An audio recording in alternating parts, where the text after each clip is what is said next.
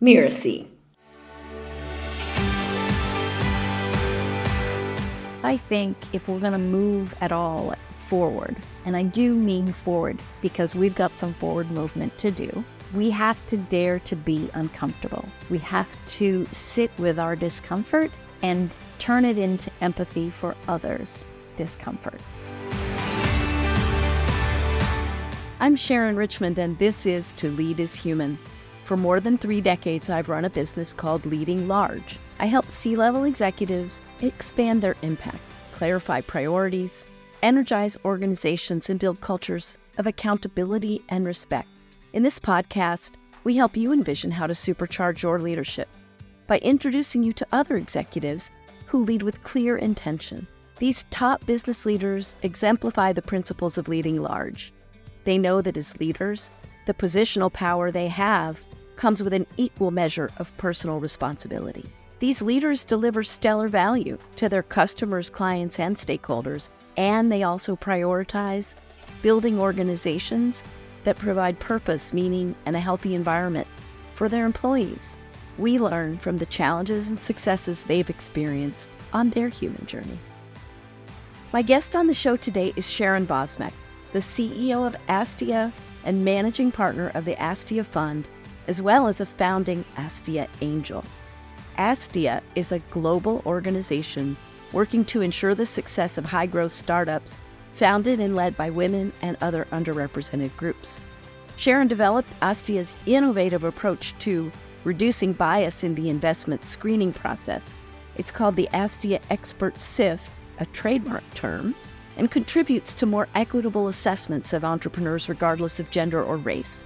Sharon has grown Astia from a group of 20 local advisors to a network of over 5,000 investors and entrepreneurs across the globe. And in 2021, she led the launch of the company's first venture fund, which recently closed.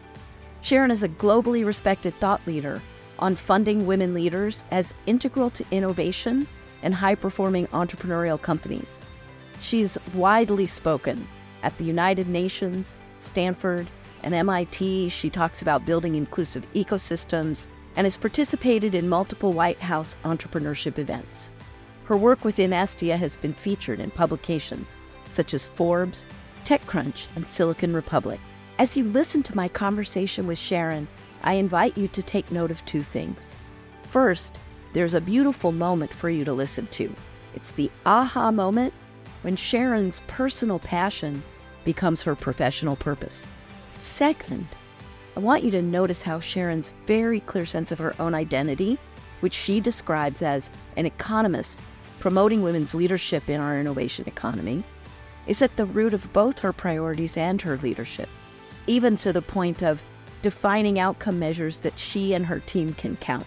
She gives us a textbook perfect example of how important it is that a leader knows how they define their own identity so they can lead from that core.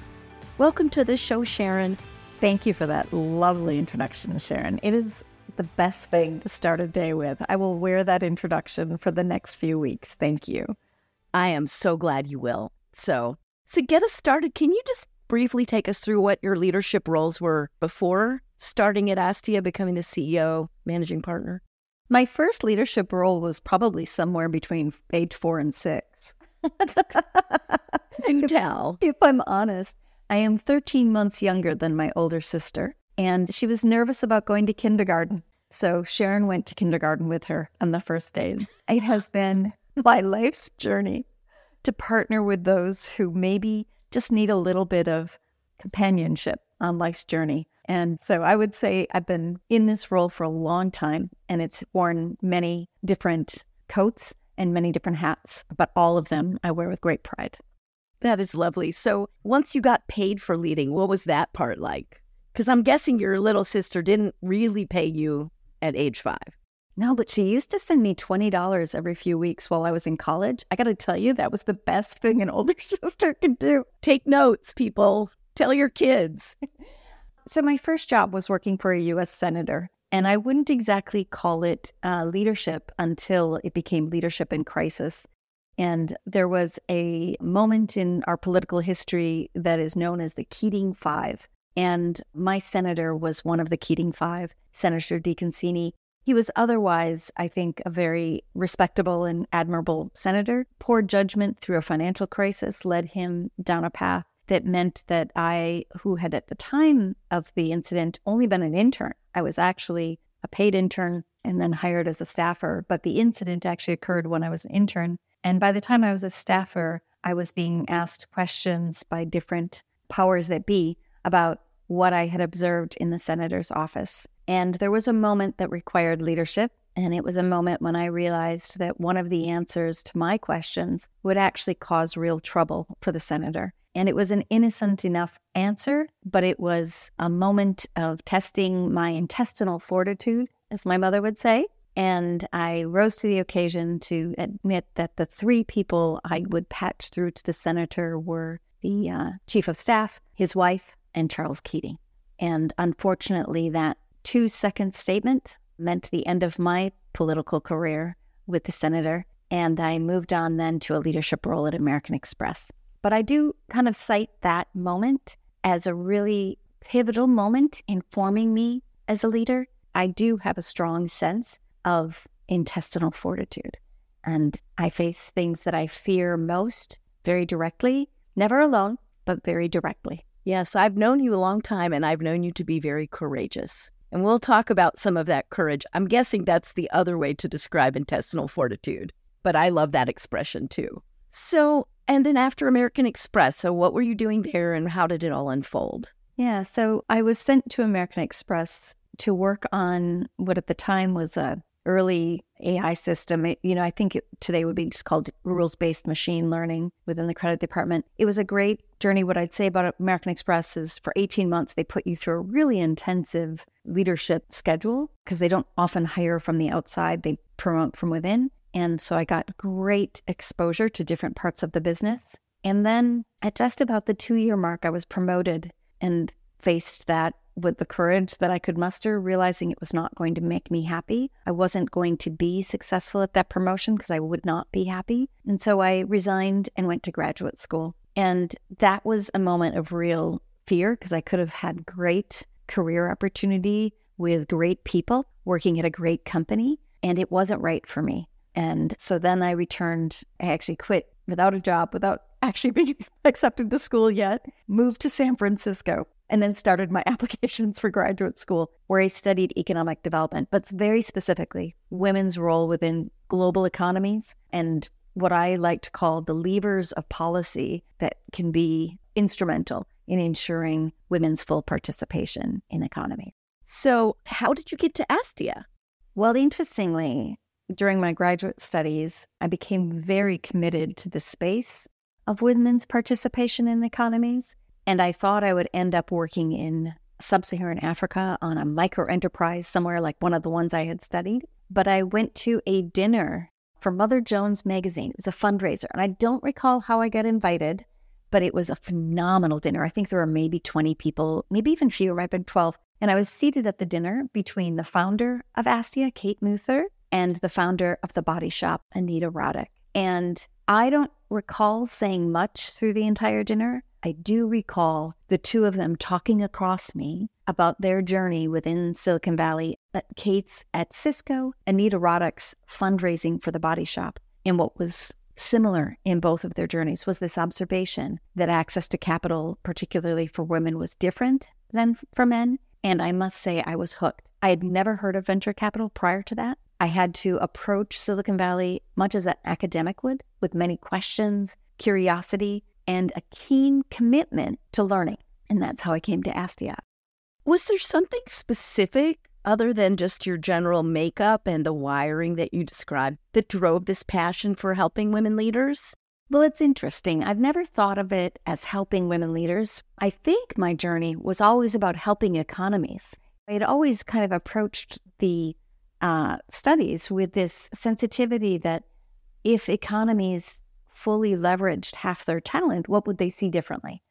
And when I first started learning about venture, what I learned was that there were so few women present that there was this economic lever that could be used, as it were, to really improve the performance of this part of the economy, this part of the economy that was driving innovation that was creating all of the new jobs, that was really contributing to a vibrant and growing economy, not just here in Silicon Valley, but actually across the US. It was a real differentiator for us as a country that we had an innovative and innovation based economy. I started asking the questions yes, but what if? What if it included more women? What if it included them in roles or positions of power, equity, and influence, not just as junior positions, but real drivers of the innovation? What would be different? And that's how I approached it, Sharon. Really, it was out of a lens as an economist, knowing that it was a real opportunity. And then I got very excited about the women once I started meeting them. I mean, that, as you know, because you've been around ASTIA, Sharon, these women are forces of nature and can't help but move us to action. Yeah, and I should have said it's specifically helping women leaders access capital because that's the lever. It's not just about women being good, smart, capable leaders, it's about having the money to build from and having the environmental support and the infrastructure. So, how do you think this shapes your leadership? Mm, so, it's a really good question. So, I think I'm a real believer that all of our strengths are also our greatest weaknesses. So, my greatest strength is my loyalty and commitment to the ASTIA mission. Of what you just said, Sharon, uh, you know, ensuring access to capital for these companies. That is our fundamental objective and our raison d'etre. My greatest weakness is that colors almost every decision I've made in my journey. We had our LP meeting this morning for the ASTIA Fund. For folks listening, that's limited partners if you're not familiar with the venture vernacular. Yeah, and we're anchored by a really notable limited partner. MasterCard is our $10 million anchor investor in that fund. And of course, they were on the call, as were other limited partners.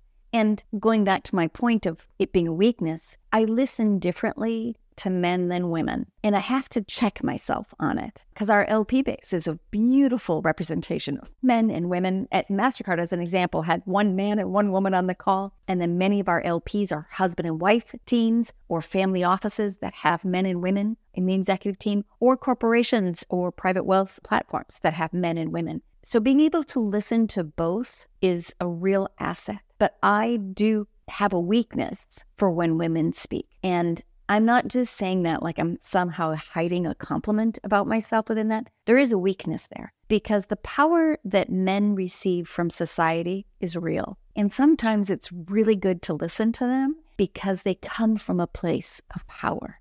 And I find that I need to keep myself in check. My colleague Omar Lee is our fund CFO. When he speaks, sometimes I start with a discount of what he's saying. No, but you don't know, you know. And if I listen well, if I can keep myself in check and listen well to Omar, he challenges me to think about the power I have, the agency I have, and how to use it thoughtfully, actively, you know, really accepting my agency. So that is my greatest challenge is that I do have this propensity to discount a male perspective. I've learned over the years that men will often speak with less experience than women will. So I'm always waiting to hear from the women. That's not necessarily a strength, that's just a reality and one I keep in check. Well, and it's important, I think, what you've acknowledged that I want all the listeners here to think about is we all have worldviews and we all have perspectives and things that matter deeply to us.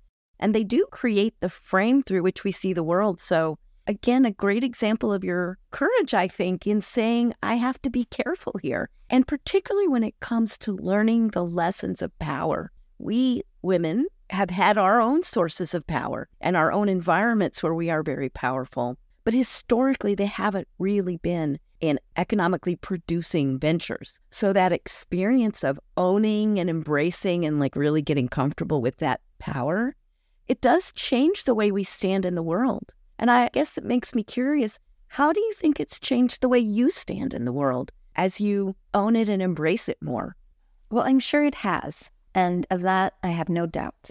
I think I would be a bit naive to think that I fully understand it, Sharon. I think it's the right question, and it's one I always need to reflect on. What I do to make sure that I'm present and using all of my strengths to the greatest potential is interestingly, I surround myself with a level of inclusion that some might criticize as quota based. If I'm in a room I count the number of men and women. If I'm in my boardroom, I count the number of men and women. I count the number of people of color, specifically Black and Latino, who are very poorly represented within the venture community. I do a lot of counting. Maybe that's the economist in me, but it's how I've learned to get to where I want to be. If what I intend is to have a community, you mentioned Astia's 5,000 member community. If I intend that it is inclusive, then when I count, it better be inclusive.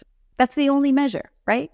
And I'm really proud that when we started building out that advisor community with 20, it was half men and half women. Fast forward to today, that 5,000 commuter is nearly 50 50. And I mean, we all, anyone who's ever been to any kind of statistics program or management program knows that if you don't measure it, it doesn't count. If you don't count it, it can't be important. So, as you've been speaking these last few minutes, I'm listening for the principles of leadership that you operate by. And so I heard two, I think. One is obviously inclusivity, which is very important, that sense of walking with not guiding or following, but walking beside. And another one is intentionality. And that's what I often talk about when we're choosing guests. I look for guests with intentionality. So, besides those, what other principles do you have about what makes a great leader? I'm very much values driven. So, those two that you mentioned, you know, intentionality and the walking with, I do from a very values based position. And I say my value front and center. I value women as leaders. Now, that doesn't mean I don't value others. And that doesn't mean that I don't value other things, but it is the thing that I lead with. I lead through my valuing women as leaders. It sounds so simple, but a mission statement like that for oneself, I find, just helps remove unnecessary activities from the plate because we're all way too busy, if you ask me. We'd all benefit from some naps. Personally, I like my maps, But equally, it helps attract other people to you who value the same. So, what do you do differently in how you lead your organization from this point of view? Yeah, I lead it unapologetically. So, the market really wants us to apologize for bringing in women. And I can give you just a few examples right now there's a real backlash against DEI initiatives, right? Diversity, equity, and inclusion, right? Corporations all over the place are scrambling to figure out governments, corporations, you name it. Right. Well, fine. They should go figure it out. I know what my values are. I value women as leaders, and I am unapologetic about it. So while that kind of discussion is happening in the market, I don't join it. I don't try and solve it for them. I have my clarity. When we were meeting with LPs fundraising for the fund, a number of LPs who did not invest in the fund asked us the question Aren't we worried that we'll miss out on deals because we're so focused on deals that include women? And my answer was no, not worried at all. There are plenty of deals, plenty of deals to go around. I have no FOMO. Uh, and it's not because I'm arrogant and think I'm finding better deals, it's because I know I can commit to valuing women as leaders and commit to inclusion, commit to higher returns, commit to investing innovation, there is ample opportunity for both. And whomever, you know, XYZ venture firm is who only has men in the portfolio, I bet they never once worry about missing out on deals because there are no women. And I don't blame them. They've got their method, they've got their thesis, they've got their strategy. Go forward and prosper is what I say. But I know that mine has ample deal flow. We looked at 1,300 investments last year, representing nearly, it was 2.4 billion in opportunity. It's just crazy how much opportunity there is. You know, if anything, I'm short on investment into the potential of companies. I'm not short on opportunities. So I lead unapologetically. Now, this creates unique hurdles within an organization because what I'm describing is not for everyone, right? It's not for the faint of heart. It is being okay with yourself in the face of criticisms and mm-hmm. very public criticisms.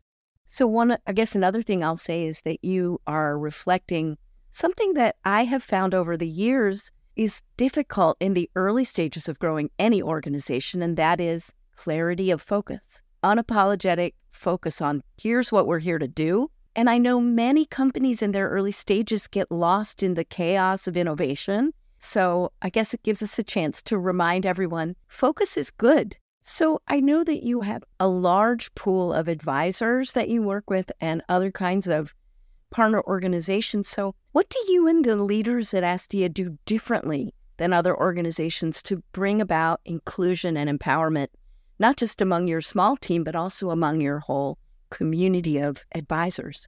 Yeah. So, unlike most venture funds, we actually have a board of directors.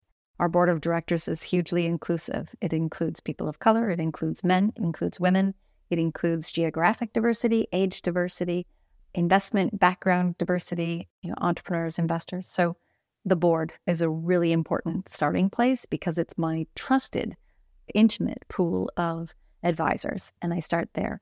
Equally, the fund has advisors. So the fund has a conflicts committee that's inclusive of men and women, racial inclusion as well as gender inclusion. And that committee is responsible for helping us assess conflicts because we have direct investing and the fund investing, and they are phenomenal.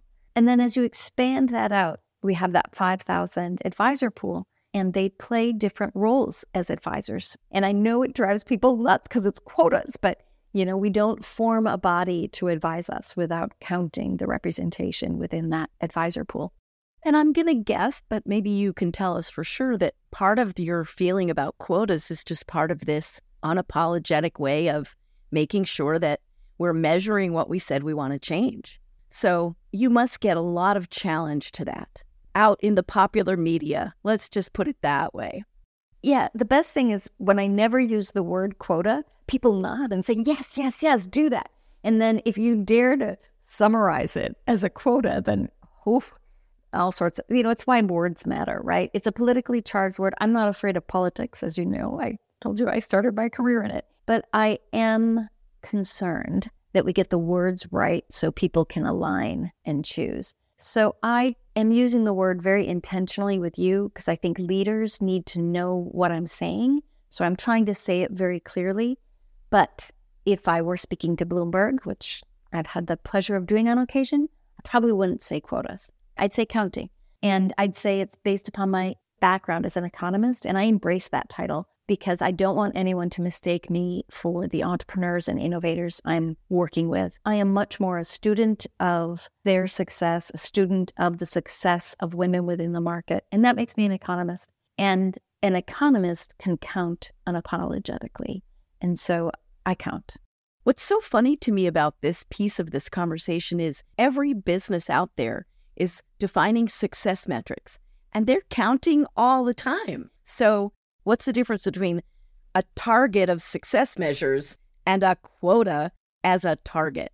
And actually, though, if you look at the receptivity of counting, I think the pushback we're seeing on DEI initiatives right now is because we published some of the counting. So I do think it actually becomes problematic when it threatens power structures, when it starts to threaten influence structures. So I think it lived a lazy life for a long time. And then in the last five years, we've seen companies open up and put their numbers out there, right? Google put their numbers out there, Salesforce, I think, did some salary reviews, Amazon. And now we're seeing this backlash against DE initiatives. It's not surprising because when you do publish the counting, it does threaten the current modus operandi. It challenges, you know what it challenges, I think, at the most human level is a defense of how I got here, whoever I am, right? Is it that I got here with unfair advantage and I don't want to accept that that's the case? I think it's why Silicon Valley screams meritocracy. You ever watch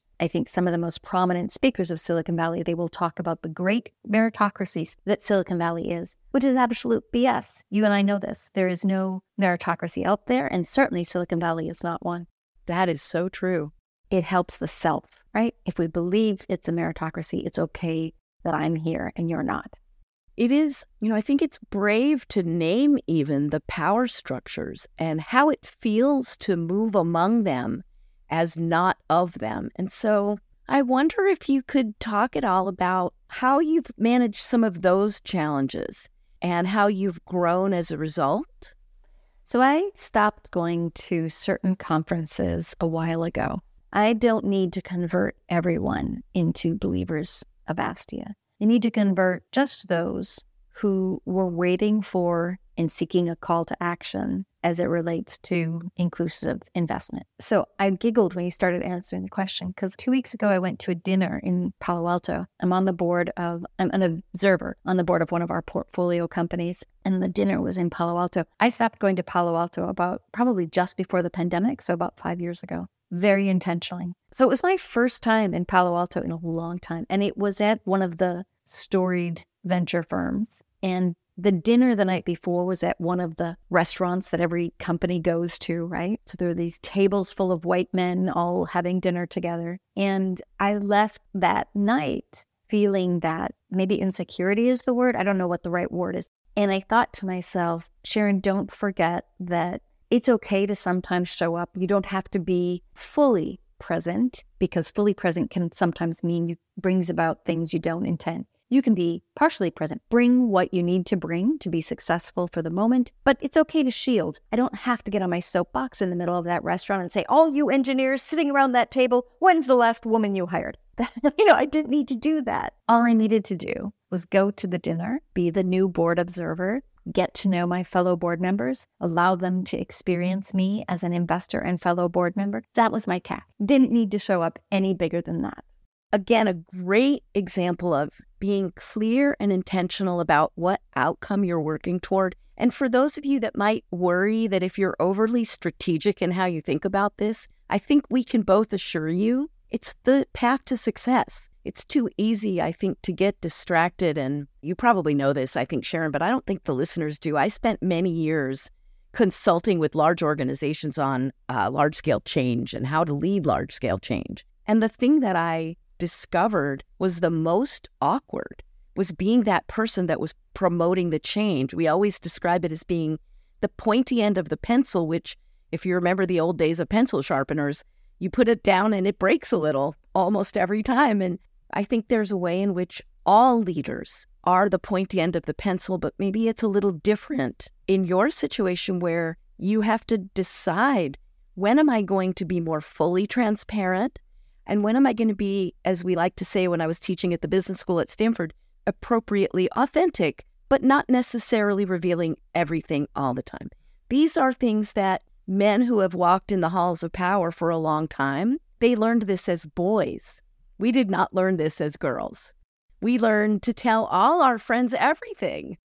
Exactly. And that, okay, and then here was the great dichotomy, and that we wanted them to like us. So we were going to tell them everything and we needed them to like us. What a horrible, horrible set of instructions, right? Exactly. It, It is that total setup for failure. What I've learned in business, especially business dominated by men, because let's be clear, I am in an industry that is, I believe, between two and eight percent of the partners, the decision makers at venture firms are women. Between two and eight percent, depending on how you measure decision makers. I believe it's closer to 2% based upon my own diving in, but nonetheless, let's say it's as high as 8%. We get it. I'm not in a, any sort of majority. And so I have had to learn how to shield myself from the bombardment that that is. And by the way, men are not in a bombardment, but they are different than women. They're socialized to be different as it relates to money, as it relates to power, as it relates to doing business. And so I need to find ways that I get to show up as Sharon authentically, as a woman, as a board member, as an investor, without it always having to be that I'm different or that I'm challenging or that I'm influencing. Sometimes it just needs to be that I'm being, and that will be all of those things. Yes. That was really hard for me to learn. And it's why I look back very fondly. When I stopped going to certain conferences, I stopped doing that battle. And I instead embraced what I consider to be the real power move. This is my observation of the men on my boards and the men on my teams. I just show up and I show up the way I want to. I never volunteer to do all the work. It's amazing to me how at boards women raise their hand and they'll do the work, and the men sit there going, Thank you for doing the work. I do my best to show up. My work is to be a female investor, and I say that unapologetically. Most women find it offensive in my industry, most women, I think, have been so burned by the process of business that saying you're a woman is really problematic. So I completely understand and sympathize. But for me, it's important that I be this woman, that I say I'm a woman, that it's part of me, but it's not where the battle's going to be. I'm going to battle you as a board member. I'm going to battle you as an investor. I'm going to battle you as an intellect. I'm going to lie with you on those same fronts. I'm going to agree with you on those same parameters. You know, it's just that I also really need to be a woman. Well, no denying that's the fact. So there's a lot of ways we could go with this, but I'm going to go back towards the leadership piece.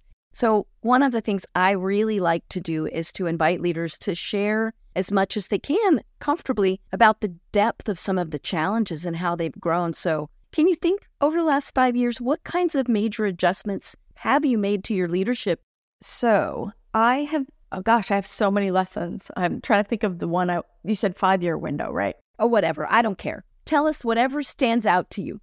Okay, 10 year window. There's a really cool one that we all remember the financial crisis of 2007, 2008, right? So one day I woke up and I believe it was 60% of our sponsors had pulled out because there were all these corporations, right? We were essentially fundraising for Astia and our business model was donations from corporations and woke up and wasn't sure I was going to be able to make payroll after three weeks, right? Basically had three weeks and called one of my board members, Linda Bernardi. Bless you. If you're out there, Linda, listening to this, this was such a powerful moment Linda said, I'm going to be at your office in 10 minutes. Showed up. I had a big whiteboard, and the two of us sat there doing some blocking and tackling. And her rule number one was bring in your team. You got to talk to your team. Take them out of the office, sit them somewhere they all feel safe and they all feel good. Express the reality, let them know the parameters of what's within your control, what's out of your control.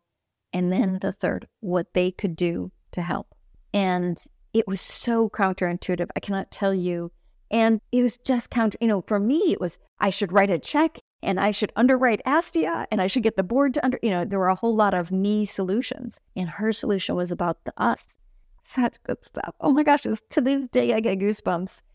Linda Bernardi's advice 101 on real leadership is including others. The individual just does not scale. It was never intended to scale. The individual does not solve all of the most difficult problems. Individual surrounds herself with a team of experts, a team of wise souls, a team of individuals who can contribute to the solution and the opportunity. Oh, such a good lesson. That's great. I mean, that's kind of one of the second really big leadership transition points in a growing company is when you realize, as the executive, oh, I don't scale. I need a whole team of people who can scale. And it is counterintuitive to a lot of founders and a lot of entrepreneurs I have found with my client companies, it makes a world of difference. Ideas come from places you don't expect. And so, I mean, that was a very strong lesson in, in inclusivity, counterintuitively. So that's the 10 year. What's the five year lesson? Oh, the five year lesson is a little more raw. So I got to think about how to frame it. So I love to be challenged my intellectual energy is often being spent in a mode that some might call confrontational. For me, it feels vibrant and curious, really getting the mind going and really thinking it through. And that means I've got to put my ideas forward and I want to hear your ideas. I think the most painful part of managing in the last five years was that's an exhausting energy for certain types of individuals who I want to be able to work with. I'm signaling to Sharon that we are so the same on this front, which, again, if you're a regular listener, you probably know. And certainly if you went to business school with me, you know. Right. Anyone around us probably knows this is our energy, right? So I'm divorced now, but my favorite dynamic with my ex husband was our conversations were like mini arguments. Our arguments were foreplay. And it was, it was like really enjoyable moments for us, right? We were challenge each other's thinking and have that same dynamic with my family. And sometimes it can be perceived as arguing, but it's never, to me, it's not felt like arguing. When I'm arguing, there's a very different energy. And having said that, to attract the type of talent I want, I need to be aware that there are really great, brilliant people who do not find that energy of mine welcoming, inclusive, and inviting. I would say one of the reasons it was hard for me to share it with you is the word bullying was used with me. Oof, right? Which no leader wants to ever be called a bully, nor do they ever think of their actions as bullying, or they wouldn't do it. I don't believe true leaders would do it intentionally. So I've had to really reflect on it and once again, I measure through action. So, you know, my actions are to actively seek out people that this is contrary to and find ways to collaborate and work together. And maybe I won't be able to immediately hire the ideal person because working for them would be miserable, but I can find ways to partner with them so I can learn it. And I only once have been called, used that bullying word, but it was once more than I ever needed. And so I will commit to finding that path. So that is a lovely thing that you've identified in yourself and very brave again of you to share it. So I want all the leaders listening to recognize that there's only power in recognizing where we're not great because then we have options. So you have been known to embrace and promote the idea of being comfortable with discomfort in leadership, especially when it, we've talked about challenging or questioning the status quo. Can you talk a little bit about I mean you may have already shared the main ones. Are there any other moments of standing uncomfortably in a space that you have learned from? I'm really thinking, particularly, just let me plant the seed now because you'll probably go there anyway, about the bold step you took with Astia about looking at the own internal subtle biases. That's exactly where I was going, Sharon. So I think in this moment of race conversations, it is important to acknowledge that the difficulty for all of us is that it's uncomfortable, right? It is for anyone any human form, it is uncomfortable to try and understand someone who doesn't look like our human form. It is just true. This is human nature. And the difficulty is that when you're in the majority human form, I happen to be white, I happen to be female, and that makes me a majority in America, you can take for granted this comfortable position, just being very comfortable. But I think if we're going to move at all forward, and I do mean forward because we've got some forward movement to do, we have to dare to be uncomfortable. We have to sit with our discomfort and turn it into empathy for others' discomfort. Some people are really good at listening. I'm much better at observing. I'm less good at listening. I struggle to listen. I think that I'm often being asked to speak, so listening becomes difficult, but observing. Oh, I love observing. And one of my key observations about race in America is that it is so painfully uncomfortable for all parties involved that we avoid. And I think a much better place is sitting quietly, learning to be okay in that discomfort. And it is through inclusion that you will find discomfort because people are going to show up who had very different life experiences than you. Yes. And it is through this discomfort and the sticking with this discomfort that you will achieve inclusion. So start by counting, bring together people who are a lot different than you, count what they have and don't have that you have. And by have, I mean physical attributes, historical attributes, economic attributes, social attributes, exactly all of that, gender attributes. Count and make sure that you're surrounded by people who are very different than you when you count. And then dare to stay there when you're sitting around the table and they say something you disagree with. Stay there. And I don't mean stay there and stay silent. I mean stay there in the conversation, in the journey of being inclusive. No other end goal. Would you like to say anything about what you all learned about your own internal biases mm. and how you handled that? So, what listeners cannot see is I'm squirming in my chair. Sharon can see it. And uh, I'm getting uncomfortable, but it's a really good story. For those who have not heard it, you can download the Edge white paper on our website. Which we might as well say now is astia.org, O-R-G, A-S-T-I-A dot O-R-G.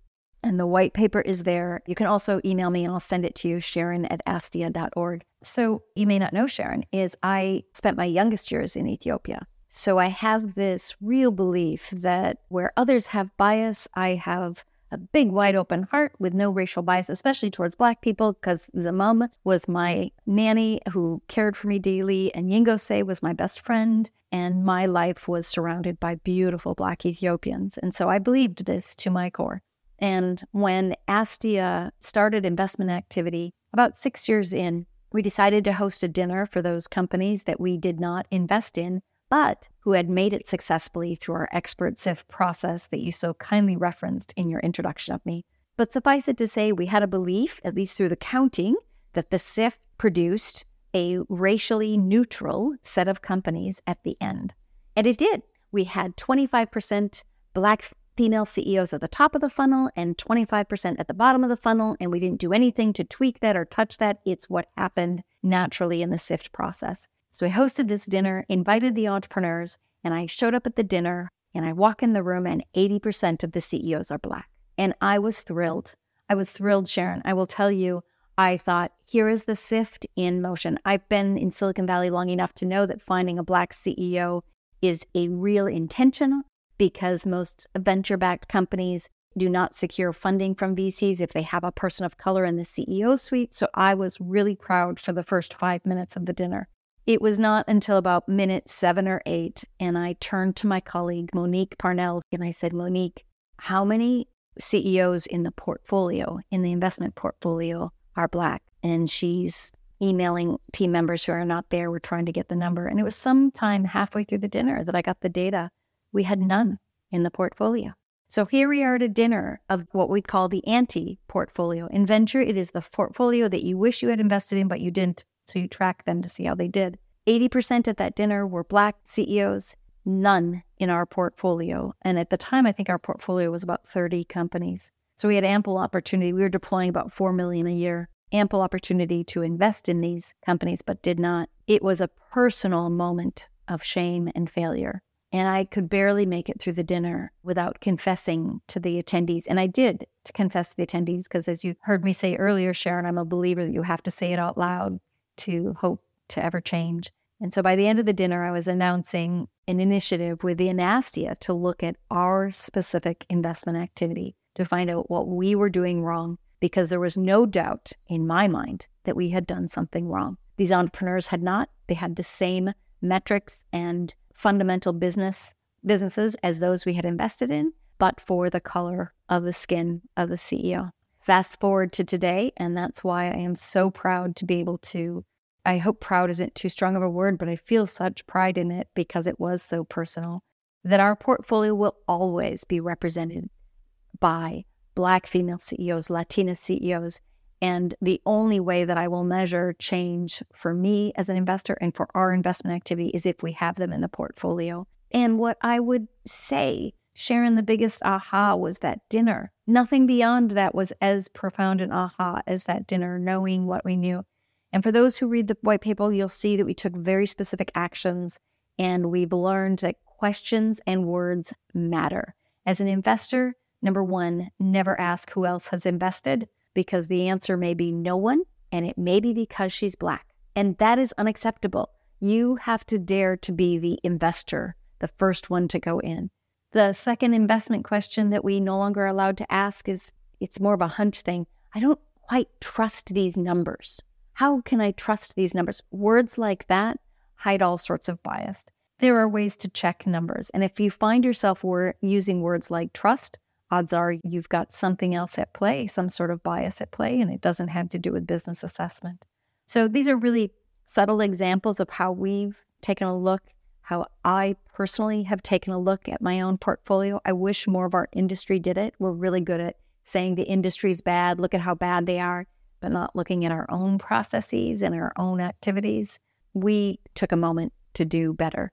And I'm really pleased with our work. It's early days, it's at the start, but 10 years from now, I will still be counting and I will still be expecting that we've done right by our learnings.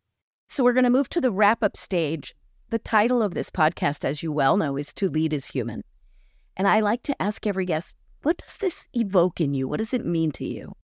For me, it's that values statement. I wish more leaders would just be okay with what their values are and bring them to bear. I I do find that in a capitalist economy, too often we default to the dollar being the value, and certainly that is something but it's more that you put your values on the dollar than that they have value. They just don't have enough intrinsic value for it to be enough for those of us out in the marketplace. And and I'll give you an example of what I mean. One of the reasons I buy Starbucks coffee, and I know this will frustrate some people, is that they give benefits to part-time workers.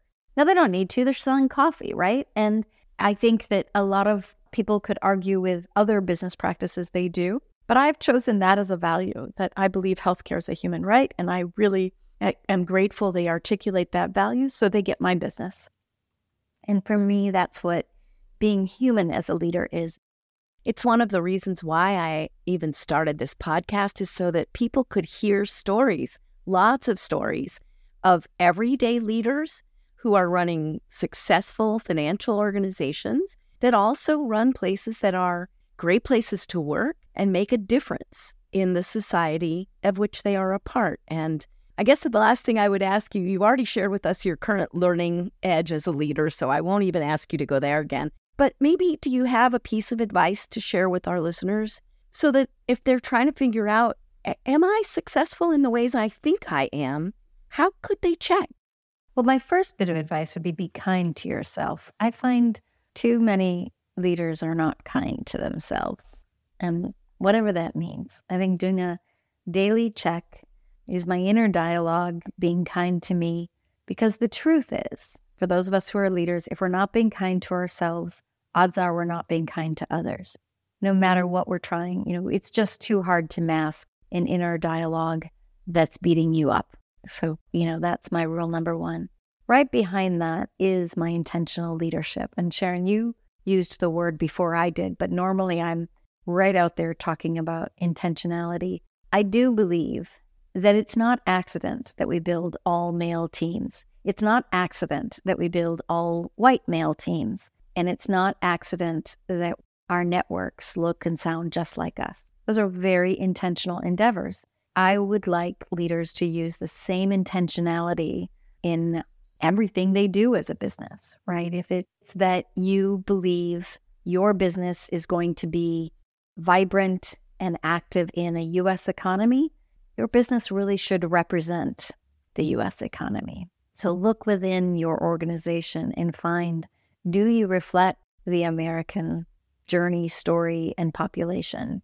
Once again, I'm an economist, so I count and I look and I just, I think the days of being a certain very narrow type of business are over. We're past that as a society. And those businesses that figure out how to thrive in our multidimensional, multicultural, multi gendered, multi storied society will really thrive. And certainly, as I look at the workplace today, the workplace just needs to be different. It needs to look more like this society that we're functioning within in order for us to feel whole and fulfilled and present in the workplace. And that's the challenge of leaders. Leaders today are leading in, I like to say, in one of the most complex moments, right? We've got more complexities than we've ever had before, and we should not run from that. Instead, we should stick in the uncomfortable moment, ensure that our populations around us, our teams around us reflect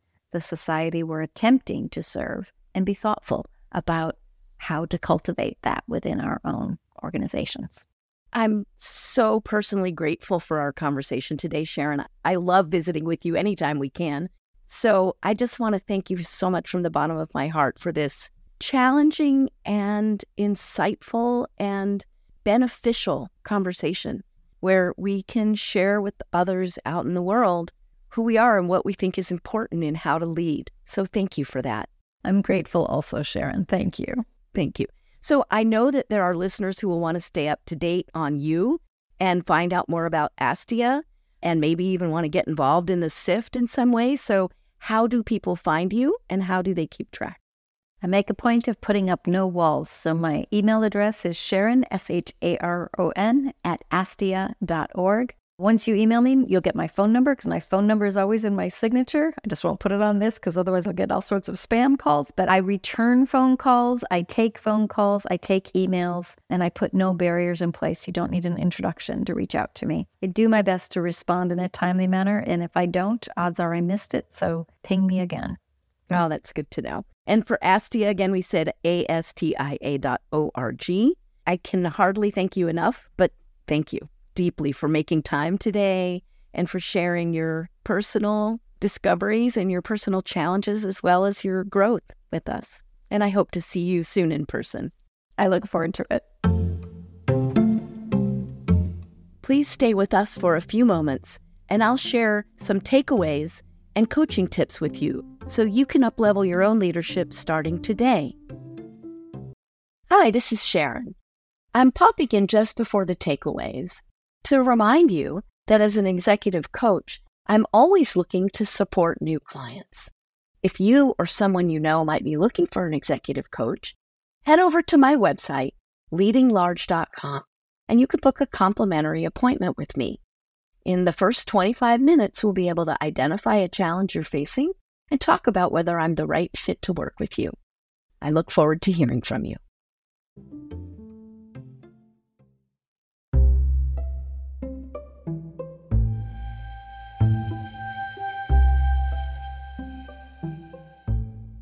First of all, I think it's very important to recognize your core identity. And Sharon gave us a great example of this and how to use it to define her unique leadership approach.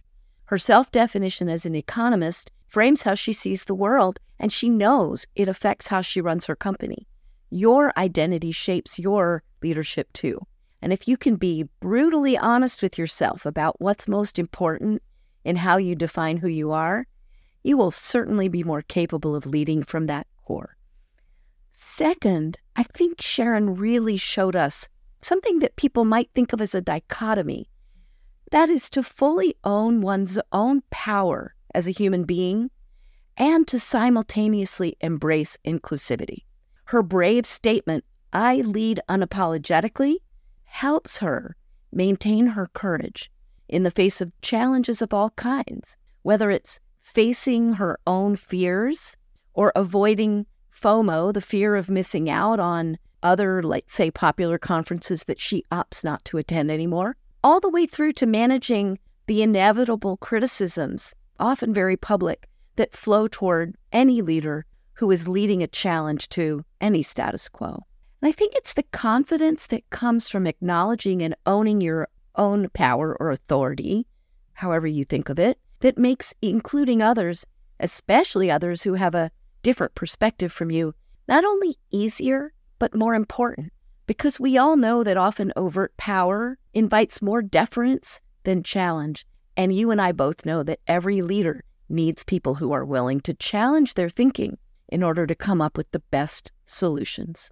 There are so many more lessons I'm taking from my chat with Sharon, including the sheer bravery she showed in holding herself and Astia so accountable to their mission that they publicly shared the shortfalls they discovered in their own processes, as well as how they're fixing those flaws.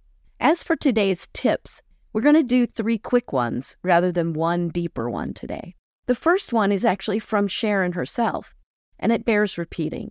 If you say aloud how you want to grow, how you need to grow, you're a lot more likely to make progress, even on pretty tough challenges you will get more support. You also have public accountability. And all of these things really help us as leaders stick to the hard growing that sometimes we know we need to do. Second tip given the current backlash against some DEI efforts, how can you encourage greater inclusivity in your own organization? Startups tend to recruit early employees from the people they already know, who are generally demographically very similar to themselves.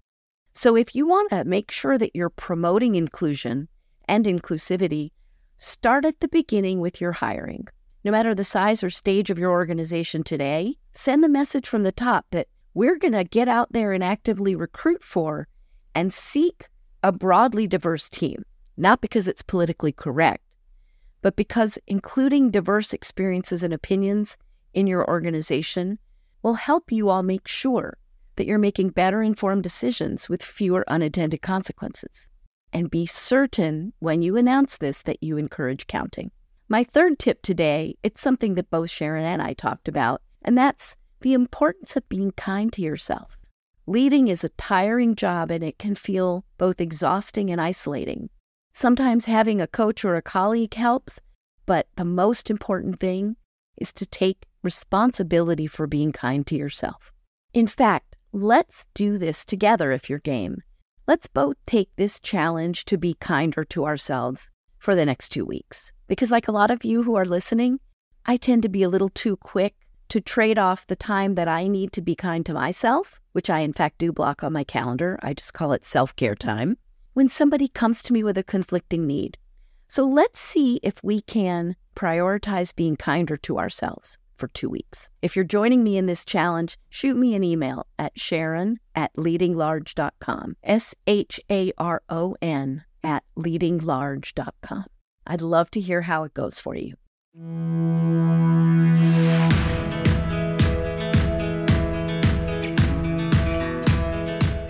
I'm Sharon Richmond, and this has been To Lead is Human. You can find out more about me at leadinglarge.com. That's L E A D I N G large.com. To Lead is Human is part of the Mirasee FM podcast network, which also includes such shows as Soul Savvy Business and Making It. This episode was ably produced by Cynthia Lamb. Melissa Deal assembled the episode. Thanks, Melissa. Danny Iny is our executive producer, and post production was provided by Marvin Del Rosario. Thanks, guys. So you don't miss upcoming episodes, please do follow us on Mirasee FM's YouTube channel or on your favorite podcast player.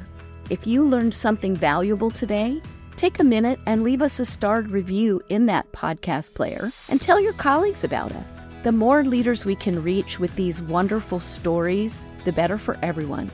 Thank you so much for listening, and I'll see you the next time on To Lead is Human.